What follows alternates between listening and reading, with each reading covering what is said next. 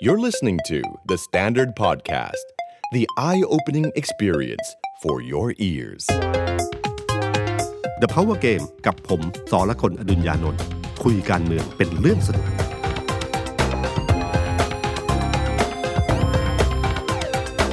สวัสดีครับ ผมสอละกลอดุญญานนท์ สวัสดีครับ ผมออฟพลวัตสงสกุลเฟเจอร์เดเตอร์เดอะสแตนดาร์ดครับ สวัสดีพี่ตุ้ม แล้วก็สวัสดีคุณผู้ฟังนะครับ ครับ โกการเมืองตอนนี้ต้องดูข่าวละเอียดเหมือนกันนะพี่ ใช่ ความเคลื่อนไหวมันเยอะ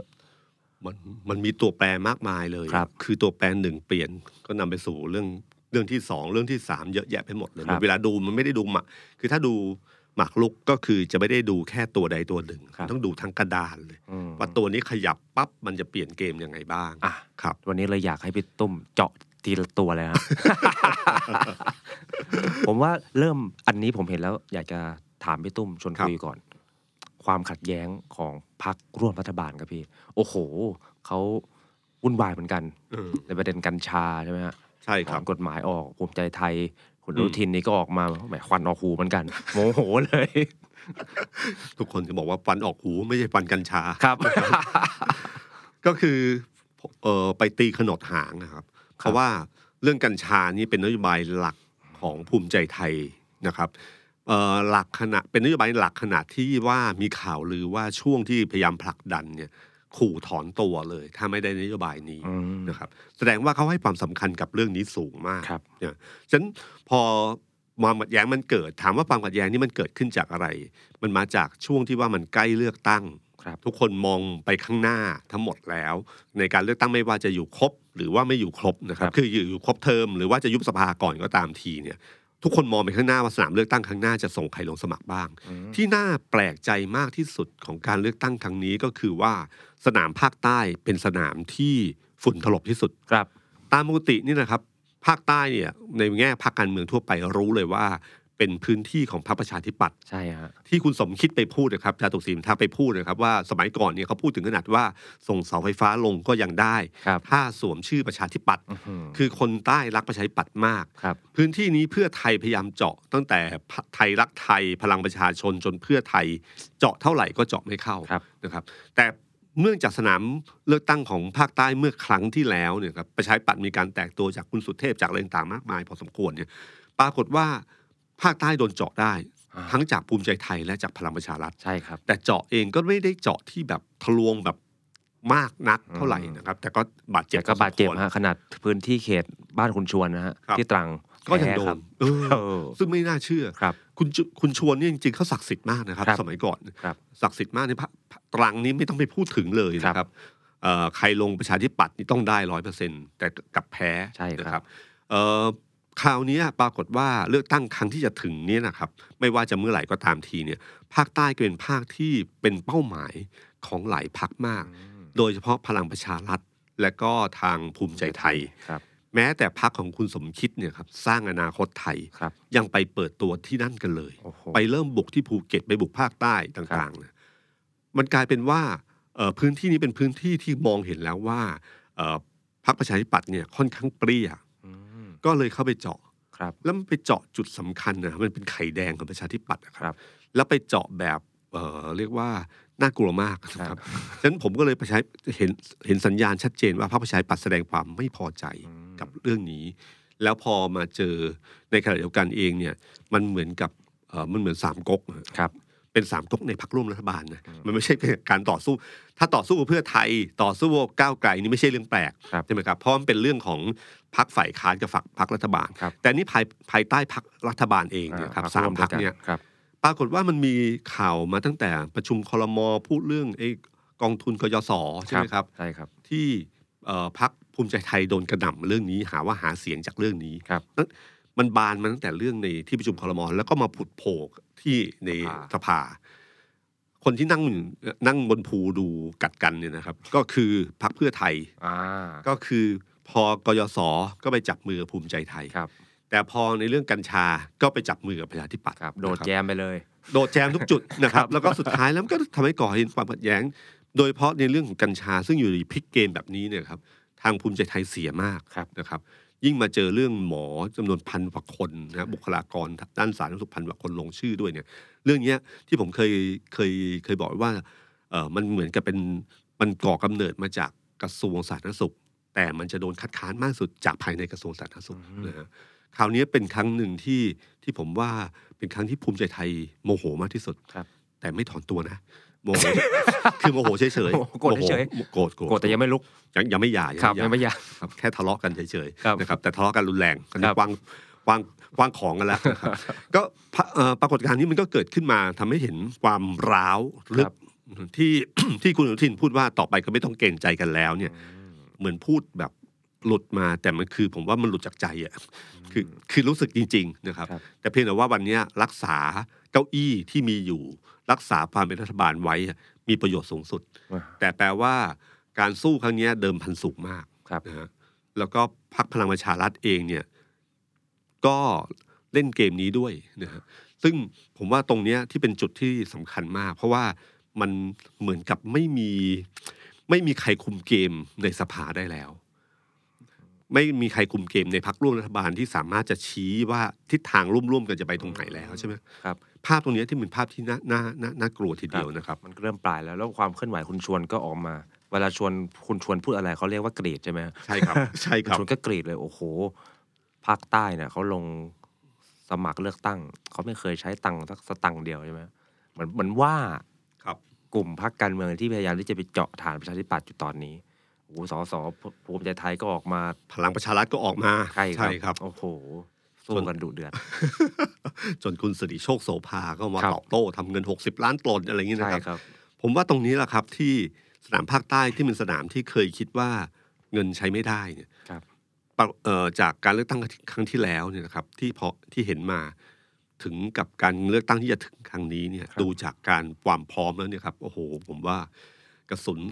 ปลอกกระสุนเต็มแน่นอน ครับ นะครับปลอกกระสุนเต็มแน่นอนในภาค ครับ ใต้นะครับ กลายเป็นพื้นที่ที่มีคนแย่งกันเยอะที่สุด อืม เอ่อสมัยก่อนเนี่ยภาคภาคใต้คนจะไม่ค่อยแตะ ใช่ นะฮะกทมนี่ก็จะเป็นประชาธิปัดกับพลังธรรมประชาธิปัดกับประชากรไทยประชาธิปัดกับไทยรักไทยบ้าง ครับ ก็สู้กันอยู่ประมาณสองพักนะครับพื้นที่ที่มีคนเจาะมากที่สุดสมัยก่อนคือภาคภาคอีสาน อ่า นะฮะ ประชากรเยอะด้วย แล้วก็ไม่ค่อยมีพรรคการเมือง ถ้าไม่นับคุณทักษิณเนี่ย ครั ยับงไม่มีพรรคการเมืองยึดครองว่านี่คือพรรคการเมืองของคนอีสาน ก่อนคุณทักษิณมาไทยรักไทยมาเนี่ยนะครับปรากฏว่าภาคอีสานเนี่ยเป็นภาคภาคเอ่อเทียบว่าถ้าในเชิงภาษาการตลาดก็คือว่าไม่มีการพักดีในแบรนด์ อ่า คือพร้อมจะไปตามคนตลอดเวลา ครับ จนวันหนึ่งไทยรักไทยที่เอานโยบายมาจนเลือกตั้งครั้งที่สองของไทยรักไทยคราวนี้แหละครับภาคอีสานเนี่ยกลายเป็นไทยรักไทย ม แล้วก็กลายมาเป็นพลังประชาชน แล้วกลายมาเป็นเพื่อไทย ครับ ซึ่งคุณทักษิณเนี่ยในเชิงการตลาดเนี่ยเขาเขาตัดสินใจถูกมาก เพราะภาคอีสานมันใหญ่มาก ครับ แทนที่ไปแยกภาคใต้กันเนี่ยแย่งภาคอีสานเนี่ยห้าสิบเปอร์เซ็นของภาคอีสานอาจจะเท่ากับภาคใต้เลยนะครับ นะครับเท่ากับร้อยเปอร์เซ็นของภาคใต้ได้ ครับ ได้เลยนะฉะนั้นพอเขาไปภาคอีสานนะวันวันนี้กลายมีพักพักเดียวที่เจาะก็คือภูมิใจไทย ครับ ที่จะมาเจาะสู้กับ เพื่อไทย เพื่อไทยนะค ครั รับ บ ภูมิใจไทยจึงกลายเป็นหมู่บ้านกระสุนตก เพราะเขาเปิดตั เปิ ว ดศึกสองด้าน เร็วเกินไป อ๋อ เร็วเกินไปที่ทำให้คนอื่นกลัวนะฮะ คือเขาไม่ได้กลัวเพียงแค่ว่าการไปดึงสอสอ บ้าน คือ ใหญ่ เข ต่าง เขาสั่งสมงูเห่ามากที่สุดนะครับ ครับ อย่าลืม ใช่ครับ นะครับ การสั่งสมงูเห่าเยอะที่สุด แล้วก็มีการดึงข้ามพักมาอีกนะค ครัรับ บ แล้วก็มีการแสดงตัวในที่ประชุมสภาจะเห็นชัด ๆ นะครับ ว่าเขาสามารถคอนโทรลเสียงเล็กเสียงน้อยทั้งหลายเนี่ย ครับ ให้โหวตตามเขาได้ ครับ ดูจากการอภิปรายไม่ไว้วางใจคุณอนุทินคุณศักดิ์สยาม เสียงที่โหวตทั้งหมดจากนั่นน่ะนะครับ ชัดเจนที่สุด ครับ นะครับ แล้วจากนั้นเขาก็เริ่มไปคุยกับบ้านใหญ่ หรือตามจังหวัดต่าง ครับ ๆ จะเอายกจังหวัดยกจังหวัด อืม ยกจังหวัด มันก็กระทบกระเทือนไปทั่วครับเขาเป็นการรุกอย่างคือเพื่อไทยรุกเนี่ยไม่ไม่แปลก เพราะว่าเพื่อไทยรุกเนี่ยคือรุกชนกับพรรคร่วมรัฐบาลธรรมดา อ่า แต่คราวนี้มันการรุกเนี่ยมันไม่ใช่รุกเพียงแค่เพื่อไทย มันรุกกับประชาธิปัตย์พวกเอ่อกับแม้แต่พลังประชารัฐเองก็กระทบกระเทือนบ้าง เพราะมันมีหลายคนในพลังประชารัฐที่มีโอกาสที่จะมาอยู่พักภูมิใจไทย อืม นะครับ ก็กลายเป็นหมู่บ้านกระสุนตกนะฮะทุกคนก็เข้ามาร่วม โดยไม่ได้นัดหมาย พูดถึงการเลือกตั้งกันไปตุ้ม ครับ กกตเขาขยับออกมาแล้ว อืม มีกรอบการเลือกตั้งออกมา ว่าถ้าเกิดครบวาระก็คืออยู่กันจนครบ 4 ปี แล้วก็หมดวาระไปเนี่ยกำหนดการเลือกตั้งก็คือวันที่ 7 พฤษภาคม อืม ทีนี้มันมีมันมีข้อกฎหมายแบบนี้ครับ ก็คือว่าถ้าสมมติอยู่ครบวาระแบบนั้น แล้วต้องไปเลือกตั้ง 7 พฤษภาคม มันจะมีกฎหมายที่กำหนดเรื่องของการใช้เงินในการหาเสียงเลือกตั้ง ที่จะต้องนับช่วงเวลานับตั้งแต่วันเลือกตั้งย้อนกลับไป 180 วัน อืม ซึ่งมันก็คือ วันที่ 24 กันยายนนี้ ครับ หมายความว่าถ้า 24 กันยายนนี้ แล้วไปเลือกตั้ง 7 พฤษภาคม การใช้เงินทุกบาททุกสตังค์ที่ตีความได้ว่าอาจจะเกี่ยวข้องกับ การหา การ เสียง หา เลือ เสีย ก ง ตั้ง เลือกตั้ง จะถูกนับเป็นงบประมาณในการหาเสียงทั้งหมด อืม เขาบอกโอ้โหอันนี้สะเทือน ใช่ครับ มันเป็นการที่คือตามติเวลาสมัยก่อนเนี่ยคือเราจะเริ่มต้นคิดว่ายุบสภาหรือเอ่อครบวาระเริ่มต้นเมื่อไหร่จะเริ่มต้น ตอนนั้นค ใช่ รับ ไหมครับพอตอนนี้มาคิด 180 วันพับเนี่ยใครที่กำลังคิดจะคือตามติเขาจะมีเกมอันหนึ่งคือเกมชกก่อน อ่า ชกก่อนได้เปลี่ยนเหมือนตอนเลือกตั้งผู้ว่ากทมท่านนึกออกนะครับ ครับ ก่อนที่จะมีวันประกาศว่าจะเลือกตั้งผู้ว่ากทมเมื่อไหร่เนี่ยโอ้โหบิลบอร์ดเต็มไปหมดเลยปึ๊บ ดอกเตอรเอใช่ไหม ค ค รั รั บบ หรือ ครับ ใครต่างๆนี่อันนี้คือการชกก่อนได้เปรียบ อ่า อ่า เพราะยังไม่นับยังไม่นับ ยังไม่นับ ยังไม่นับ ค่าใช้จ่าย อ่าน นะครับ ซึ่งตอนเนี้ยคุณไปถ้าคุณไปตามต่างจังหวัด ผม ไป ไป เต็มเลย ใช่ไหมผม ใช่ ไป ครับผมเห็นแล้ว ผมไปต่างจังหวัดนี่ผมเห็นภูมิใจไทยขึ้นแล้ว อ่า เออ พรรค พลังประชารัฐ นี่ จะไม่เห็น ครับ นะฮะเออใช่ไหมพักนี่ พรรค ใช่ไห นี่ ม ค ค รั รับ บ แล้วก็ตอนนี้พลังประชารัฐก็เริ่มขึ้น ใช่ไหมครับ อ่าใช่ครับ แม้แต่ทางเพื่อไทยก็เริ่มขึ้น อ่าน นะฮะซึ่งพวกเนี้ยคือการชกก่อนได้เปรียบคือปูพรมไปช่วงถึงเวลานั้น แต่พอเริ่มนับ 180 วันขึ้นมาเนี่ยมันก็หมายความว่าเอ่อพักรัฐบาลจะได้เปรียบ เพราะว่าพรรครัฐบาลเนี่ยเขาสามารถที่ไปในฐานะรัฐมนตรีได้ เดินสายในฐานะรัฐมนตรีเอานโยบายของในของ ไปทำงาน ของกระทรวงไปทำงาน ไปทำงาน ไปไปไปไปไปพวกนี้ได้นะ ค ค รั รั บบ ผม มันมีเหตุผลของมันอยู่ แต่ถ้าจะไปแบบแลนสไลด์แบบเพื่อเพื่อไทยเหมือนกับตอนที่ครอบครัวเพื่อไทยไป อ่า อย่างเงี้ย จัดอีเวนต์ไปเลยเปิดเวทีอ้าวแล้วเริ่มคิดตั เป็นงค์แล้ว เป็นงบเป็นงบละ อืม เป็นงบดด้านหนึ่งเนี่ยคือการเตะสกัดเพื่อไทย ซึ่งอาจจะเป็นกติกาปกติอยู่แล้ว แต่ทำให้แผนของเพื่อไทยสะดุด แผนที่จะไปโคราชที่วางแผนไว้ก็ต้องพักไว้ก่อน มาดูก่อนว่า โดนหรือเปล่า จะถือเป็นงบหรือเปล่าเป็นงบค่าใช้จ่ายเลือกตั้งหรือเปล่าอะไรอย่างเงี้ยครับ หรือแม้แต่สสในพื้นที่เองเนี่ยที่ขึ้นรูปคุณอุ้งอิงคู่กับผู้สสเนี่ยนะครับ นับไหม นับไหมเอ่อบางคนก็บอกว่านับก็ไม่เป็นไร เพราะว่ายังไงก็อยู่ยาว ป้ายนี้ก็อยู่ยาวถึงหาเสียง อ่า ก็จำนวนกันเท่านี้แหละนะครับ ก็แล้วแต่การตีความ แต่เกมนี้ทำให้เกิดเกิดทำให้การหาเสียงเลือกตั้งที่กำลังเริ่มดุเดือดดุเดือดเนี่ยนะครับ ครับ เริ่มมีปัญหานะครับ อืม ก็มันจะผ่อนไปหรือว่าคุยเจรจาแล้วก็หาจุดลงตัวยังไงไม่แน่ใจนะครับ แต่เรื่องเนี้ยมันทำให้แผนการเลือกตั้งของแต่ละพรรคการเมืองที่วางไว้เนี่ยผมว่ามันมีการปรับ ครับ ทันทีจากเรื่องนี้ ครับ นะครับคือวาระมันมีอยู่สองสามช่วง ช่วงที่หนึ่งคือร้อยแปดสิบวันเนี่ย ครับ หลายคนบอกว่าบางคนที่จะย้ายพักลาออกช่วงนี้ไม่ต้องเลือกตั้งซ่อม ใช่ครับ นะครับ มันก็แสดงว่าถ้าคุณลาออกเมื่อไหร่ อย่างเช่น ผมอยู่เพื่อไทย ผมลาออกจะไปอยู่พลังประชารัฐ ครับ ผมลาออกตอนนี้ก็สามารถหาเสียงในนามพลังประชารัฐได้เต็มตัวนะครับ ผมอยู่ภูมิใจไทยอยากไปอยู่พักประชาธิปัตย์นะฮะ ครับ อย่างเงี้ยก็แบบเดียวกัน แต่สสเองอาจจะไม่ได้คิดอย่างนั้น เพราะว่าการเป็นสสเนี่ยมันมีมีอำนาจอะไรบางอย่าง ครับ อยู่ใช่ไหมครับ อาจจะไม่ใช่เวลาที่เหมาะสมนะฮะมันก็มีสองช่วงเวลาช่วงเวลาหนึ่งก็คือช่วง 180 วัน การที่สองคือ 90 วันอ่าถ้า 90 วัน ครับ ก่อนที่จะครบกำหนดใช่ไหมครับ ครับ 90 วันเนี้ยก็คือว่าใครจะย้ายพักไหนต้องต้องออกเลย อืม ถ้าไม่ออกเนี่ยไม่มีสิทธิสมัคร ครับ นะครับยกเว้นกรณียุบสภานะฮะคือถ้ายุบสภาขึ้นมาปั๊บ แต่สามสิบ เอ่อทุกคนเริ่มต้นใหม่เลย ก็คือว่าทุกคนสามารถย้ายหลังจากยุบสภาได้ ครับ แต่ถ้าไม่ยุแต่ถ้าไปครบวาระ โดยที่ไม่มีการยุบสภา คุณต้องย้ายสังกัดภายใน 90 วันก่อนถึงวันนั้น อืม ฉะนั้นจะเป็นจุดตัดสินใจของ คือมันมี สส ถ้าสรุปแบบพี่ตุ้มคือมันมีสองล็อกล็อกแรกร้อยแปดสิบวัน ตอนเนี้ยเป็นสสอยู่ ย้ายพักการเมืองได้ก็ยังเป็นสสอยู่ คือคือย้ายแบบย้ายแบบงูเห่าได้ อ่าย้ายแบบงูเห่า แต่ถ้า ได้ สูตรว่าเขาลาออกเนี่ยมันไม่ต้องเลือกตั้งซ่อม ครับ คือมันจะเป็นเหตุผลในการที่บายประชาชนได้ว่า มันไม่เกิดภาระของประเทศในการที่เอาเงินไปใช้หาเสียงเลือกตั้ง ก็เสียงเท่าไหร่ก็หักไปหนึ่งเลย ครับ แต่คุณก็หาเสียงในนามพรรคใหม่ได้ อ่า แต่ถึงล็อกที่ 2 คือล็อก 90 วันเนี่ยนะครับ อันนี้บีบละ ครับ อคุณถ้าคุณจะย้ายพักคุณต้องประกาศเลย อืม หรือคุณต้องลาออกแล้วไปสมัครสมาชิกใหม่เลย ก็หมายความว่าหมดสิทธิ์หมดสิทธิ์ความเป็นสสไปเลย ครับ เพื่อหาเสียงในนามพักอื่น ครับ เพราะถ้าคุณไม่ลาออก ก็แปลว่าคุณจะไม่มีสิทธิ์เลือกตั้งเออเพราะคุณย้ายย้ายพักไม่ถึง 90 วันที่งเป็นกติกาของเขานะครับ แต่ถ้าในกรณีที่ยุบสภาเกิดขึ้นพัว อืม ทุกอย่างล้มเลิกหมด อ่าน นะครับเริ่มต้นวันนั้นคุณโยกย้ายวันนั้นเลย เพราะว่ากติกาคือ 30 วันก่อนเลือกตั้ง ครับ ซึ่งตามติเลือกตั้งเนี่ยใช้เวลาประมาณ 45 ไม่ ไม่ เกิ เกิ น น หก 60 วัน ครับ ถ้าคุณย้ายตั้งแต่นับวินาทีนั้น ก็ได้อยู่ดี ได้อยู่ดี เพราะฉะนั้นเกมแบบนี้มันเลยมีการวิเคราะห์ครับพี่ตุ้ม ครั ว่า บ คนที่เป็นพรรครัฐบาลได้เปรียบสองเด้ง เพ คือ ราะว่า เด้งแรกเนี่ย 180 วัน นับว่าจะใช้ตังค์แล้วก็นับวันได้ไหมฮะถ้ากำหนดว่าเราจะไม่มีการยุบสภานะ หมดวาระกันไปและเลือกตั้งที่กรตประกาศไปแล้วคือ7พฤษภาคม ครับ นับ 180 วันเนี้ยใครใช้เงินจะถูกนับเป็นการหาเสียง ใช่ แต่รัฐบาลเขารู้นี่ฮะ อ๋อ ว่าเขาจะยุบสภาเมื่อ ไหร่ ไอ้พวกไอ้ไอ้คนอื่นไม่รู้ เออ ไม่ไม่รู้ก็วางแผนใหญ่เลย แต่เขารู้เขาอาจจะ เขาใช้ได้เต็ม ใช้ ที่ไปได้เต็ เล ม ย ที่ไปเลย ก็ได้ เพราะพอยุบสภาปั๊บงบนี้ไม่ถือเป็นงบเลือกตั้ง ใช่ฮะอำนาจอยู่ในมือผมในการที่จะนับ 180 วันนี้หรือจะยกเลิก 180 วันนี้ นี่ ผ่าน ก็ได้ การยุบสภาครับ แต่ขณะเดียวกันเนี่ยนะครับสสโดยทั่วไปแล้วเนี่ยนะครับ ผมว่าเขาจะไม่ลาออกจนวินาทีสุดท้าย คือทำไงก็ตามทียิ่งนึกถึงการเลือกตั้งปี 62เนี่ย ครับ สสบางคนนี่ย้ายในวินาทีสุดท้ายนะครับ ก็คือว่าไม่บอกกล่าวพักเก่า ครับ แล้วพอถึงวันรับสับเลือกตั้งก็ไปยื่นในนามพักใหม่เลยทำให้เขาหาคู่แข่ง ไม่ทันครับ นะครับ อันนี้คือความได้เปรียบ เพราะว่าถ้าคุณบอกล่วงหน้าพักการเมืองนั้นก็จะหาคนมาลงแข่ง ฉะนั้นถ้าคุณใช้เวลาบีบที่สั้นที่สุดเนี่ย ครับ อถ้าเล่นเกมก็คือเหมือนกับบอกว่าเฮ้ยผมลงกับคุณแน่ผมลงพอถึงเวลาก็พลิกเนี่ยคุณมีเวลาเพียงแค่ 3 เดือนในการหา อืม ซึ่งถ้าไม่ได้เตรียมไว้ก็จะมีปัญหา เหนื่อย ที่ นะ ใช่ไหมครับ ครับ อันนี้ก็คือเป็นเกมการเมืองที่ที่จะเล่นกันนะครับ อืม อันนี้ก็คือเป็นเรื่องหนึ่งที่ที่ผมว่าเป็นกติกาการเลือกตั้งที่ผมว่าตอนนี้ยังยังคุมคุยคุมเครือคุมเครือกันอยู่นะค ครั รับบ ทุกพักก็หาพยายามหาช่องที่ได้เปรียบที่สุด อืม แต่แน่แน่นอนที่สุดคือมันมันล้มทับแผนแลนด์สไลด์ คือแผนหาเสียงเลือกตั้งของครอบครัวเพื่อไทยเนี่ย อ่า ทำให้สะดุดไปนะครับ อ่า เออเรื่องครอบครัวเพื่อไทยเนี่ยอยากเล่าเรื่องหนึ่งเรื่อง ครับ เรื่องร้อยเอ็ด กำลังจะถามเลยฮะ เรื่องร้อยเอ็ดเนี่ยนะครับผมว่า ครับ นี่เป็นยุทธศาสตร์ที่ที่เพื่อไทยจะสร้างความเชื่อเรื่องแลนด์สไลด์ต่อเนื่องจากกาลสินธุ์อันนี้เป็นเกมความเชื่อ คือกาลสินธุ์เนี่ยเลือกตั้งนายกอบจใช่ไหมครับจากที่คะแนนคะแนนแพ้พลิกมาชนะ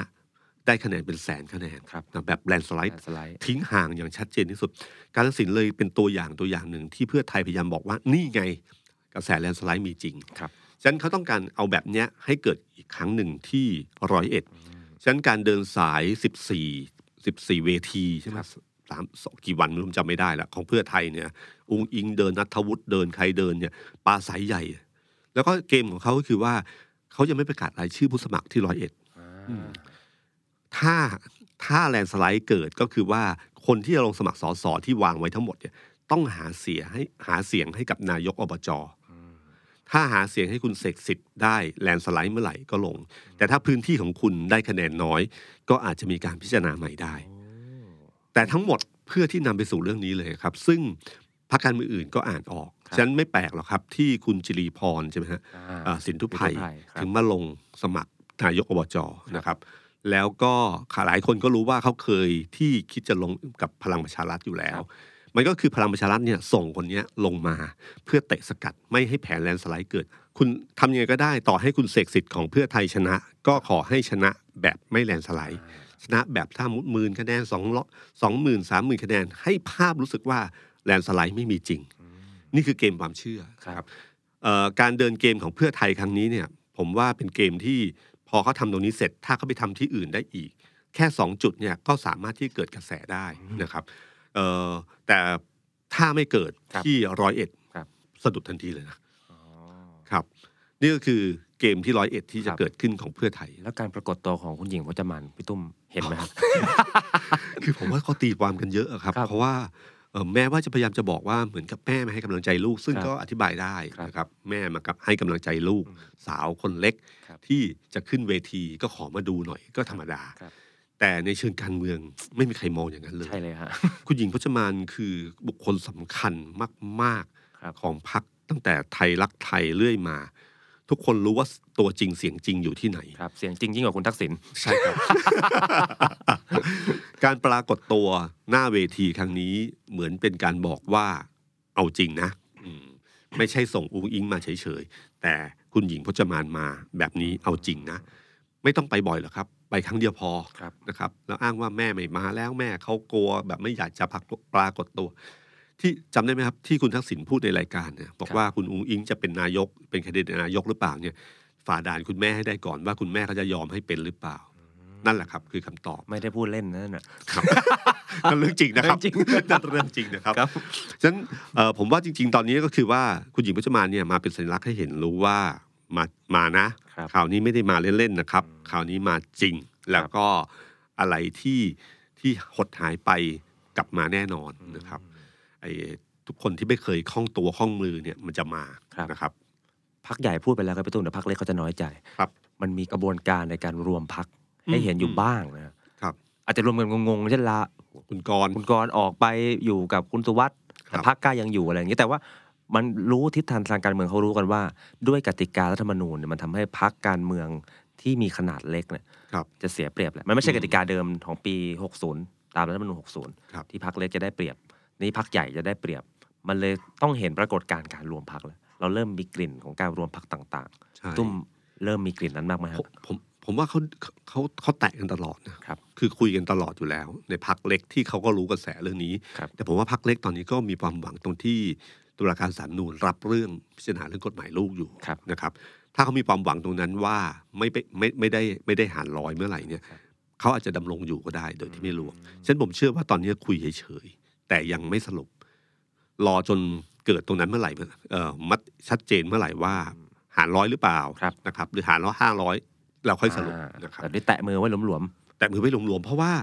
ผมว่าการเจรจาไม่ใช่เรื่องง่ายนะครับ มันเป็นเรื่องอำนาจเรื่องเงินเรื่องตำแหน่งมีอยู่สามอย่างนะเจรจามีอยู่สามอ ๆ ย่าง โอ้โหซึ่งมันใหญ่ทั้งอันทุกอันเลยนะฮะ เงินใครจ่าย ครับ นะครับตำแหน่ง ครับ ของคุณหัวหน้า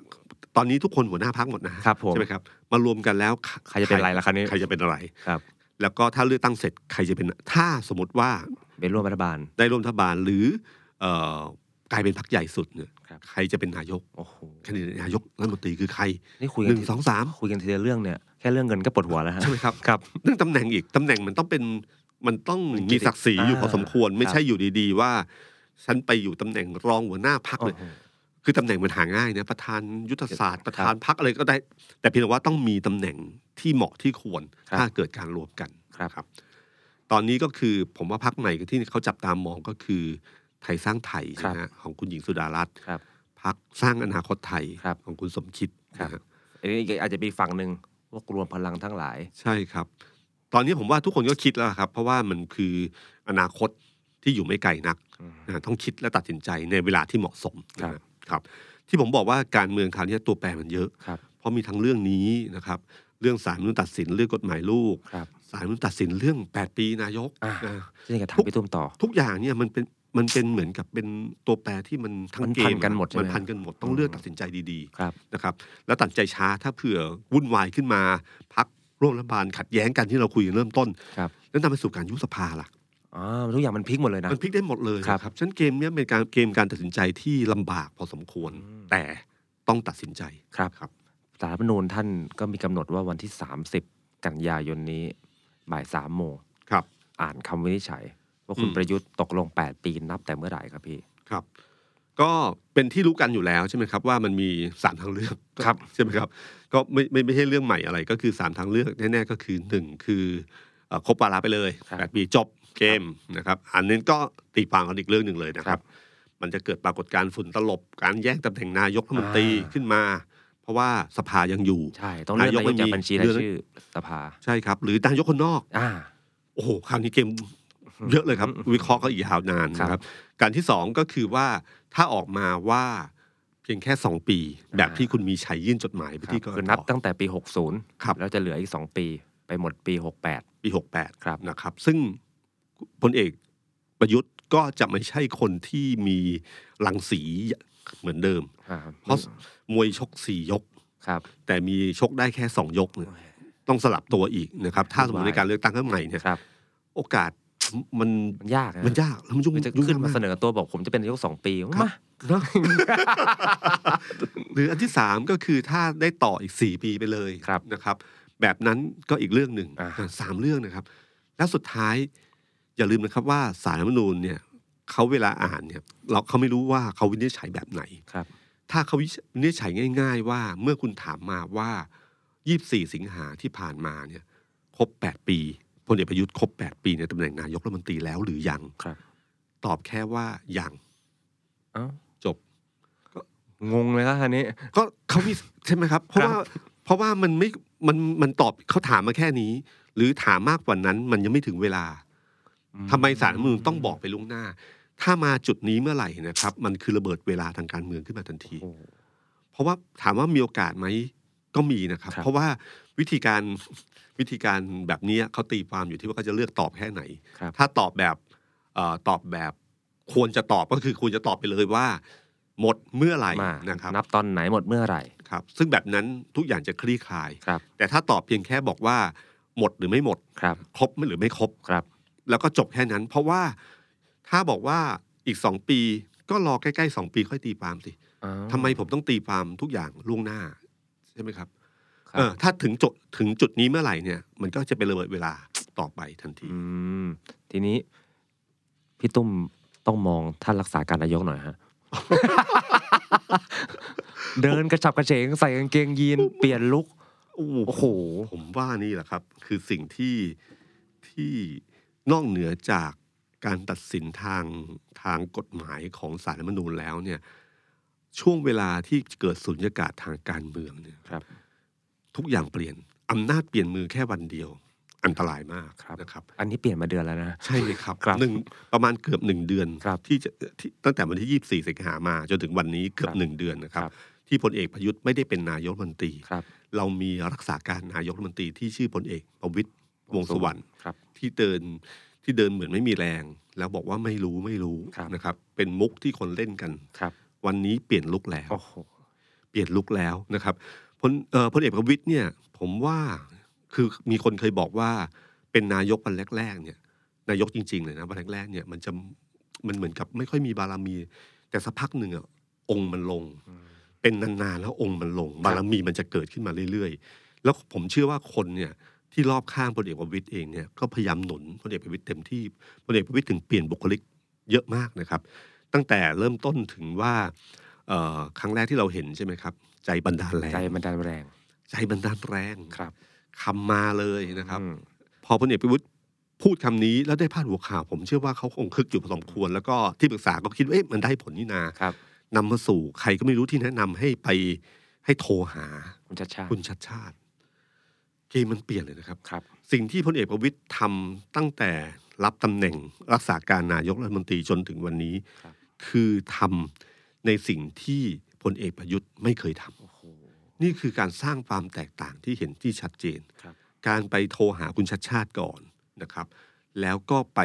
เอ่อดูงานไอ้ยดู ล่าสุดก็ไป ดูเรื่องน้ำท่วม เรื่องน้ำท่วมด้วย นะครับ กันเลยฮะ ด้วยกันแล้วก็สั่งการโดยเร็ว ครับ แล้วก็พูดว่ามีอะไรบอกมาได้เลย โอ้โห จนคุณชัดชาติออกมาชมว่าตัดสินใจเร็วมาก ครับ ไม่กี่วันให้เสนอแผนเรื่องอะไรต่างๆ ขึ้นมาเนี่ย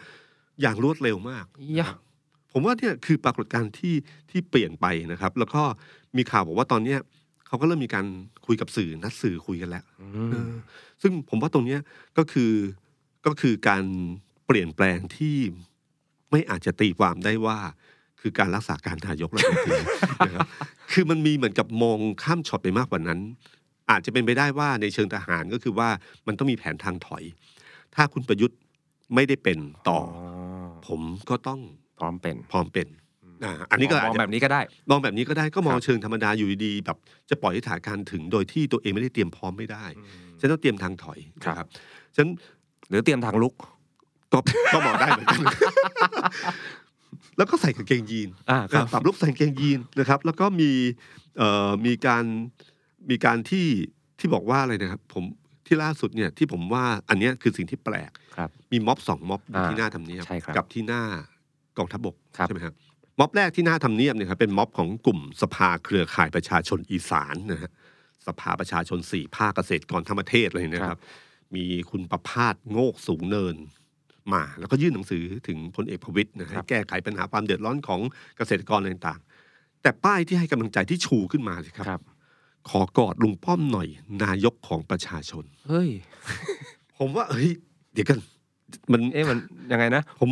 คือถ้าใครคุ้นชินกับเกมการเมืองสมัยก่อนนะฮะ ครับ ที่ตอนสมัยก่อนเนี่ยมันจะมีแบบนี้แหละครับ เวลาเปลี่ยนแปลงเนี่ยมันจะมีม็อบมาคาอยู่ อ๋อเหรอ มีการจุดพลุอะไรขึ้นมาบางสิ่งบางอย่างที่ให้เกิดกระแสขึ้นมา นี่คือการจุดพลุให้เห็นกระแสของพลเอกประวิตยเป็นนายกรัฐมนตรีนะครับ กับม็อบกลุ่มที่สองที่อยู่แถวกองบัญชาการกองทัพบกนะ ครับ ก็เป็นกลุ่มร่วมพัฒนาชาติไทยนะ ค ค รั รับ บ ก็มีรถบัสมาสองคัน แล้วก็มีเขียนป้ายว่ารักลุงป้อม เดี๋ยวก่อนนะ มาประท้วง อืมหรือว่าบอกรักกันแน่ เออเป็นเป็นม็อบที่แปลกๆอยู่ ครับ ที่ในเชิงการเมืองเนี่ยมีความหมายแล้วนะครับ อืม ว่าทำไมถึงเกิดม็อบชูพลเอกประวิตยขึ้นมาสองม็อบในเวลานี้ ครับ นะครับ อันนี้คือเรื่องที่น่าจับตามองมากนะครับ แล้วเวลาท่านไปไหนก็มีการตั้งขบวนร้องเพลงต้อนรับ ใช่ ไม่ธรรมดา แล้วก็บางทีก็ก็ทุกคนก็พยายามจะเรียกท่านนายกท่านนายกที่คุณประวิตยก็พยายามจะบอกว่าไม่ใช่ผมไม่รองนายกอะไรนะครับ ครับ เอ่อจำได้ไหมครับที่ผมเคยบอกว่า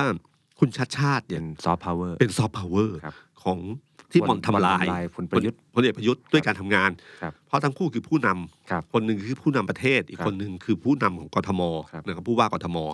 แต่สไตล์การทำงานของคุณชัดชาติเนี่ยมันทำให้เกิดการเปรียบเทียบกับพลเอกประยุทธ์ขึ้นมา ครับ มันก็เป็นซอฟต์พาวเวอร์รูปแบบหนึ่ง แต่ผมว่าซอฟต์พาวเวอร์ที่รุนแรงกว่า ครับ คือพลเอกประวิตยคือในตำแหน่งเดียวกัน โอ้ที่ตำแหน่งเดียวกันแล้ว ตำแหน่งเดียวกัน ครับ แต่มันมีบุคลิกภาพอีกแบบหนึ่ง การโทรหาผู้น้อยก่อน การเข้าไปจัดการ มีการคุยและการตัดสินใจหลายอย่างอย่างรวดเร็วขึ้นอะไรเงี้ย การใส่ใจในบางเรื่องที่เริ่มเห็นเนี่ยมันมีความแตกต่างอยู่ ครับ ซึ่งผมว่าสุจุดเนี้ยเป็นจุดที่คนเราขนาดเรายังมองเห็นนะผมเชื่อพลเอกประยุทธ์เนี่ย คงเห็นชัดกว่าเรา คงรู้สึกมากกว่าเราเยอะเลยนะค ครั รับ บ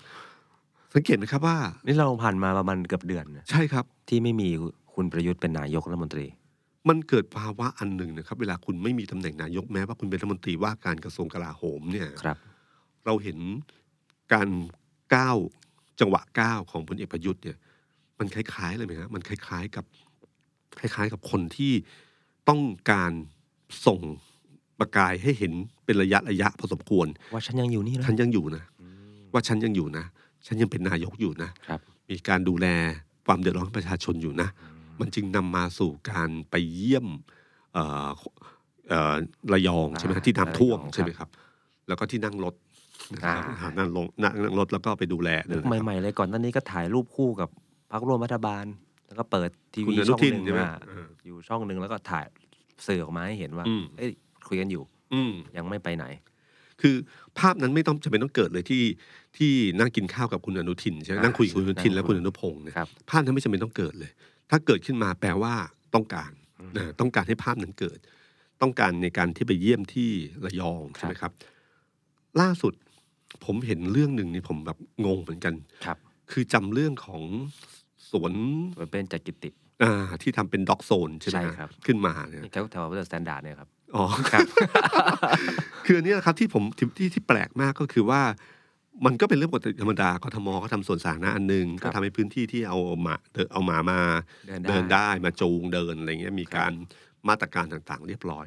ก็คึกคักอยู่พอสมควร ครับ แต่มันก็เป็นเรื่องเล็ก ๆ อันเรื่องหนึ่งในกทม ครับ อยู่ดีๆพอเปิดมาเรียบร้อยปั๊บก็มีการแถลงข่าวของคุณอนุชาบุรพชัยศรี ใช่ครับ โฆษกรัฐบาล ครับ เพื่อจะบอกว่าเรื่องเนี้ยเป็นดำริของท่านนายกในการประชุมเมื่อวันที่ 4 กรกฎาคม 2565 คือหลังจากที่เลือกตั้งได้ไม่นานจำได้ไหมครับ ที่เอ่อคุณชัดชาติเข้าทำเนียบครั้งแรก ครับ ก็มีการประชุมกัน แล้วบอกว่ามีการพูดถึงเรื่องปรับปรุงสวนสาธารณะนะครับ แล้วก็พูดถึงเรื่องการทำเอาปลูกดอกไม้ต่าง ๆ ให้มีไม้ผลัดใบแซมกับต้นไม้อื่น ให้พื้นที่สวนน้ำเป็นสีเขียวสวยงามอยู่เสมอ ปลูกพันธุ์ไม้ลำนก แล้วก็ตบท้ายว่า และที่สำคัญก็คือได้มีการสั่งการให้มีการจัดพื้นที่สำหรับสุนัข โดยย้ำให้พิจารณาในส่วนใดที่สามารถทำได้ก็ให้ทยอยดำเนินการไป เทคเครดิตซะงั้น เดี๋ยวกันนะ เรื่องด็อกโซน หมาเหรอฮะเรื่องหมา เออซึ่ง ครับ เป็นเรื่องปกติถ้าเป็นนายกรัฐมนตรีอย่างปกติมาเรื่องนี้จะผ่านสายตาไปอย่างรวดเร็ว ระดับนายกอะฮะ มันเป็นเรื่องใหญ่กว่านั้น ครับ แต่วันเนี้ยเรื่องเนี้ยเก็บ เก็บเออตอนนี้ต้องต้องต้องบอกว่าพลเอกประยุทธ์เป็นคนมัธยัติ ครับ เก็บเล็กผสมน้อย นะฮะก็คือเอาเรื่องเนี้ยหยิบขึ้นมา จนคุณชัดชาติเมื่อวานนะครับ ก็เลยมีตอนคุยกับเรื่องอื่นสัมภาษณ์เรื่องอื่น ก็พูดถึงเรื่องนี้ก็เลยบอกว่า อ๋อ เนี่ยครับก็เอ่อเหมือนกรณีของด็อกพาร์คไม่ใช่ด็อกโซนจริงด็อ ครั ก บ พาร์คที่เราเปิดเป็นโซนนิ่ง หรือพื้นที่สำหรับสุนัขเนี่ยเริ่มเปิดเมื่อพฤษภาสิบห้าเอ่อวันที่ 15 กันยาที่ผ่านมา ก็มีคนมาใช้เยอะเป็นแนวคิดของพลเอกประยุทธ์จันทร์โอชา ที่ได้มีการสั่งการไว้ก่อนหน้านี้ประชาชนก็ชอบ คือเหมือนกับคือถ้าเราอ่านข่าวปกติ เหมือนกับคุณชัดชาติวันนั้นน่ะไม่ยอมบอกเรื่องนี้พลเอกประยุทธ์ก็เลยออกแถลง ให้โฆษกมาแถลง บอกเป็นไอเดียเขา อืม คุณชัดชาติถึงมายอมรับว่าอ๋อจริง ๆ เป็นไอเดียพลเอกประยุทธ์นะฮะถ้าดูข่าวก็จะจบแค่นี้ ครับ แต่ผมว่าตังหงิดใจว่าเอ้ยผมคุ้นๆกับเรื่องนี้มากเลย ครับ ผมก็เลยไปค้นในชัดชาติ .com อะ ค ค รั รั บบ เขารวม 200 กว่านโยบายเขาไว้ ใช่ครับ ครับ มันมีนโยบายข้อหนึ่งคือ พิจารณาให้นำสัตว์เลี้ยงไปออกกำลังกายในสวนกทมได้ ครับ นะครับซึ่งในนโยบายนั้นเนี่ยเป็นนโยบายที่เกิดขึ้นอัปเดตล่าสุดคือวันที่ 3 พฤษภา ครับ 2565 ก่อนการเลือกตั้ง ครับ คือบอกเลยว่าสวนหน้ากรุงเทพเนี่ยนอกเหนือจากการออกแบบเอ่อสภาพแวดล้อมและการจัดการที่จำเป็นสำหรับการเอ่อสนองผู้ใช้งานมากขึ้น ให้คำนึงถึงเพื่อนๆของประชาชนกรุงเทพอย่างสัตว์เลี้ยงพวกสุนัขหรือแมวด้วย ครับ แล้วก็บอกว่าที่บึงหนองบอนเนี่ยเคยทำแต่มีปัญหาอะไรบ้าง ดังนั้นกทมจึงจะพิจารณาเรื่องนี้ โดยจะมีมาตรการต่างๆควบคุม เพื่อไม่ให้เกิดปัญหาขึ้น ก็คือเป็นหนึ่งในนโยบายของเขาอยู่แล้วเขา ครั ก็ บ ทำปกติของเขา ครับ นะครับ แต่คุณชัดชาติก็อย่างนี้แหละก็ถือว่าไม่อยากปะทะ อืม แทนที่บอกว่าไม่ใช่ครับนโยบายของผมก็บอกอ๋อนี่เป็นนโยบายของพลเอกประยุทธ์นะครับ ครับ แต่มันสะท้อนให้เห็นบางสิ่งบางอย่างว่าเก็บเล็กผสมน้อยนะครับ ด็อกโซนยังเอา เออคือก็เป็นผลงานพลเอกประยุทธ์นะครับ นะครับสำหรับคนที่รักหมาเรื่องนี้เป็นนโยบายของพลเอกประยุทธ์ ครับ นะครับคือต้องการบอกตรงนั้น ซึ่งผมว่าจริง ๆ แล้วเนี่ยครับในด้านหนึ่งเนี่ยเออมันเหมือนกับมันเหมือนกับตอนนี้พลเอกประยุทธ์คล้ายๆกับนั่นครับคล้ายๆกับคล้ายๆกับอธิบดีตอนเกษียณน่ะคือ มีแฟร์เวล มีช่วงเวลาที่เขารู้สึกว่าจากเดิมที่ยิ่งใหญ่มากอะ คนล้อมหน้าล้อมหลัง แล้วพอวันหนึ่งเกษียณปั๊บแล้วมันหายไป ครับ พอมันหายไปเนี่ยมันมีความรู้สึกอะไรบางอย่าง ซึ่งปกติจะไม่ทำแต่คราวเนี้ยก็คือพยายามมีโชว์ให้เห็นมีฉายแสงอยู่เป็นพักๆนะครับ แต่บทเรียนบทเนี้ยเป็นบทเรียนหนึ่งที่ผมว่าพลเอกประยุทธ์น่าน่าจะมีสรุปบทเรียนอะไรได้บางอย่าง ครับ จากในช่วงเวลาเกือบหนึ่งเดือนที่ไม่ได้ดำรงตำแหน่งนายกรัฐมนตรี ครั นะ บ มันมันมันต้องอย่าลืมอย่าลืมนะครับว่าหนึ่งเดือนเนี้ยมันคิดได้สองแบบ ครับ แบบหนึ่งนะครับ แบบหนึ่งเนี่ยต้องคิดอาจจะคิดได้ว่า เอ้ยช่วงเวลาเนี้ยเป็นช่วงเวลาที่พอเขาเริ่มหมด เหมือนกับเขาหมดนะฮะคนแต่ละคนเปลี่ยนไปยังไงบ้าง อ่า เพื่อวันหนึ่งกลับมาจะได้รู้ว่าเป็นยังไง ม ผมนึกถึงคำพูดของพลเอกสุนทรคงสมพงศ์ ครับ นะฮะคุณพ่อของคุณอภิรัตน์นะครั ครับ บ ซึ่งก็เป็นสมัยก่อนเนี่ยเป็นคู่บิ๊กจิ๋วและเป็นประธานเอ่อตอนที่เขามีปัญหาเรื่องความขัดแย้งภายในเรื่องการเมืองฝุ่นตลบเนี่ยเขาให้สัมภาษณ์นักข่าวว่าตอนนี้นิ่งไม่ตอบเรื่องนี้ไม่ตอบอะไรทั้งสิ้น เขาบอกว่าเหมือนกับว่าเวลาเอ่อเวลาที่เรือมันวิ่งเยอะๆวุ่นๆวุ่นๆเนี่ยเราจะไม่รู้ว่าเรือไหนตั้งใจวิ่งชนเรา อืม แต่ถ้าเรือเราจอดนิ่ง ๆ เมื่อไหร่ เราจะรู้ว่าเรือลำไหนวิ่งแบบไหน อืม วันเนี้ยพลเอกประยุทธ์คงมองเห็นแล้วว่าใครเป็นใครบ้าง อืม ใครคิดอย่างไร ในวันที่มีอำนาจกับวันที่เหมือนกำลังจะไม่มีอำนาจเนี่ยมันแตกต่างกันยังไงบ้างนะ ค ค รั รั บบ ถ้าสรุปแบบนี้ขึ้นมาแล้ววันที่ 30 ตัดสินว่าพลเอกประยุทธ์อยู่ต่อได้ อ่า ก็หมายความว่าผมว่าท่าทีพลเอกประยุทธ์จะเปลี่ยนไป ครับ กำหนดมิตรกำหนดศัตรูกำหนดเพื่อนหรือไม่ใช่เพื่อน พี่หรือไม่ใช่พี่ อืม นะครับกำหนดได้ว่าใครเป็นอย่างไรบ้างในช่ว ค ง รับ เวลาที่เขาไม่มีนั้น แต่สิ่งหนึ่งเนี่ยที่น่ากลัวมากกว่าก็คือว่า ตอนนี้ประเทศไทยไม่มีพลเอกประยุทธ์เป็นนายกรัฐมนตรีนานเกือบหนึ่งเดือนเนี่ย ครับ ถามว่าความรู้สึกเป็นอย่างไรนะครับ ความรู้สึกยังโหยหาขาดอะไรไปบางอย่างหรือเปล่านะครับ อืม คือถ้าตอบว่าไม่เนี่ยก็น่ากลัวมากนะครับ ครับ แต่ถ้ายิ่งตอบว่าเฮ้ยดีขึ้นผ่อนคลายขึ้น อันนี้น่ากลัวที่สุด ครับ ครับความรู้สึกตรงนี้สำคัญมากนะครับสำคัญทั้งสำหรับประชาชนนักการเมืองพลเอกประยุทธ์เองนะครับ อืม และประชาชนเองถ้าเขารู้สึกแบบนี้เนี่ยมันเป็นสัญญาณที่จะบอกหลายสิ่งหลายอย่าง ทั้งตัวพลเอกประยุทธ์เองทั้งพรรคพลังประชารัฐทั้งใครพรรคอื่นๆ ที่คิดว่าจะชูพลเอกประยุทธ์ขึ้นมานะครับ ส่วนนักการเมืองเมื่อเห็นกระแสอย่างนี้เกิดขึ้นแล้วเนี่ยที่เคยคิดว่าพลเอกประยุทธ์มีคะแนนนิยมอยู่พอประมาณหรือขนาดไหนก็ตามที เขาจะวัดระดับใหม่นะครับว่าคะแนนนิยมเป็นยังไง ประเมินใหม่แล้ว ประเมินใหม่ ครับ แล้วเขาจะวางแผนใหม่ทางการเมือง ครับ นะครับ ส่วนพลเอกประยุทธ์ล่ะครับ ส่วนพลเอกประยุทธ์ก็คิดได้สองอย่าง อย่างที่หนึ่งที่ผมบอกนะครับก็คือว่าเขาเริ่มรู้แล้วคนอื่นๆ คิดยังไงกับเขา อืม นะครับในช่วงเวลาที่เขาเหมือนกับจะไม่มีอำนาจ ครับ กับอันที่สองคือบางทีอาจจะเป็นการสรุปทิศทางในอนาคตของตัวเองอีกครั้งหนึ่ง เพราะยิ่งนานวันนะครับแสงที่เรืองรองอยู่รอบตัวเองมันเหมือนหายไป บางทีเลือกที่จะถอยเองกับถูกบังคับให้ถอยนะ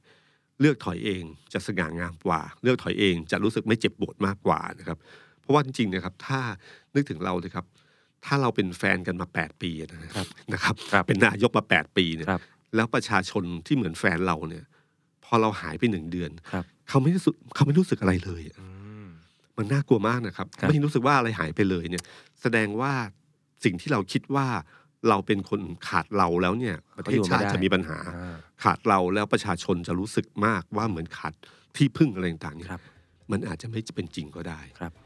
นี่คือหนึ่งเดือนที่บ่งบอกอะไรกับสังคมไทยได้มากมายนะครับ อยู่ที่ว่าจะสรุปบทเรียนเรื่องนี้อย่างไร สวัสดีครับ สวัสดีครับ